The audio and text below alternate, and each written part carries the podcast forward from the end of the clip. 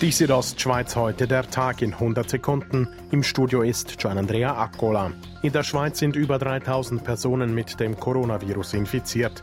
21 Personen sind bis jetzt offiziell an den Folgen einer Coronavirus-Infektion gestorben.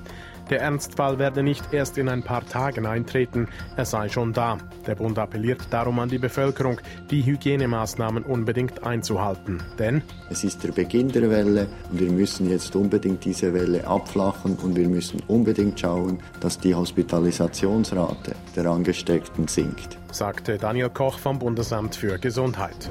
Wegen des Coronavirus mussten bereits diverse Veranstaltungen abgesagt werden. Nun auch das Musical Flashdance, das im Sommer auf der Wallenseebühne aufgeführt worden wäre. Projektleiter Marco Wies sagt, wir haben mit so einem Projekt eine grosse Verantwortung und es ist eine grosse wirtschaftliche Verantwortung und eine gesundheitliche, medizinische Verantwortung und die haben wir wahrgenommen. Das Musical Flashdance soll stattdessen im nächsten Jahr am Wallensee aufgeführt werden. Der Bundesrat hat über zusätzliche Maßnahmen zur Abfederung der wirtschaftlichen Folgen des Coronavirus diskutiert. Ab morgen Donnerstag bis zum 4. April darf in der Schweiz niemand betrieben werden. Er will damit Unternehmen in finanziellen Nöten entlasten. Zudem hat der Bundesrat beschlossen, für die vorerst kommenden drei Monate keine Visa mehr zu vergeben und die Einreisebestimmungen für Spanien, die größeren Schweizer Nachbar und alle Nicht-Schengen-Staaten zu verschärfen.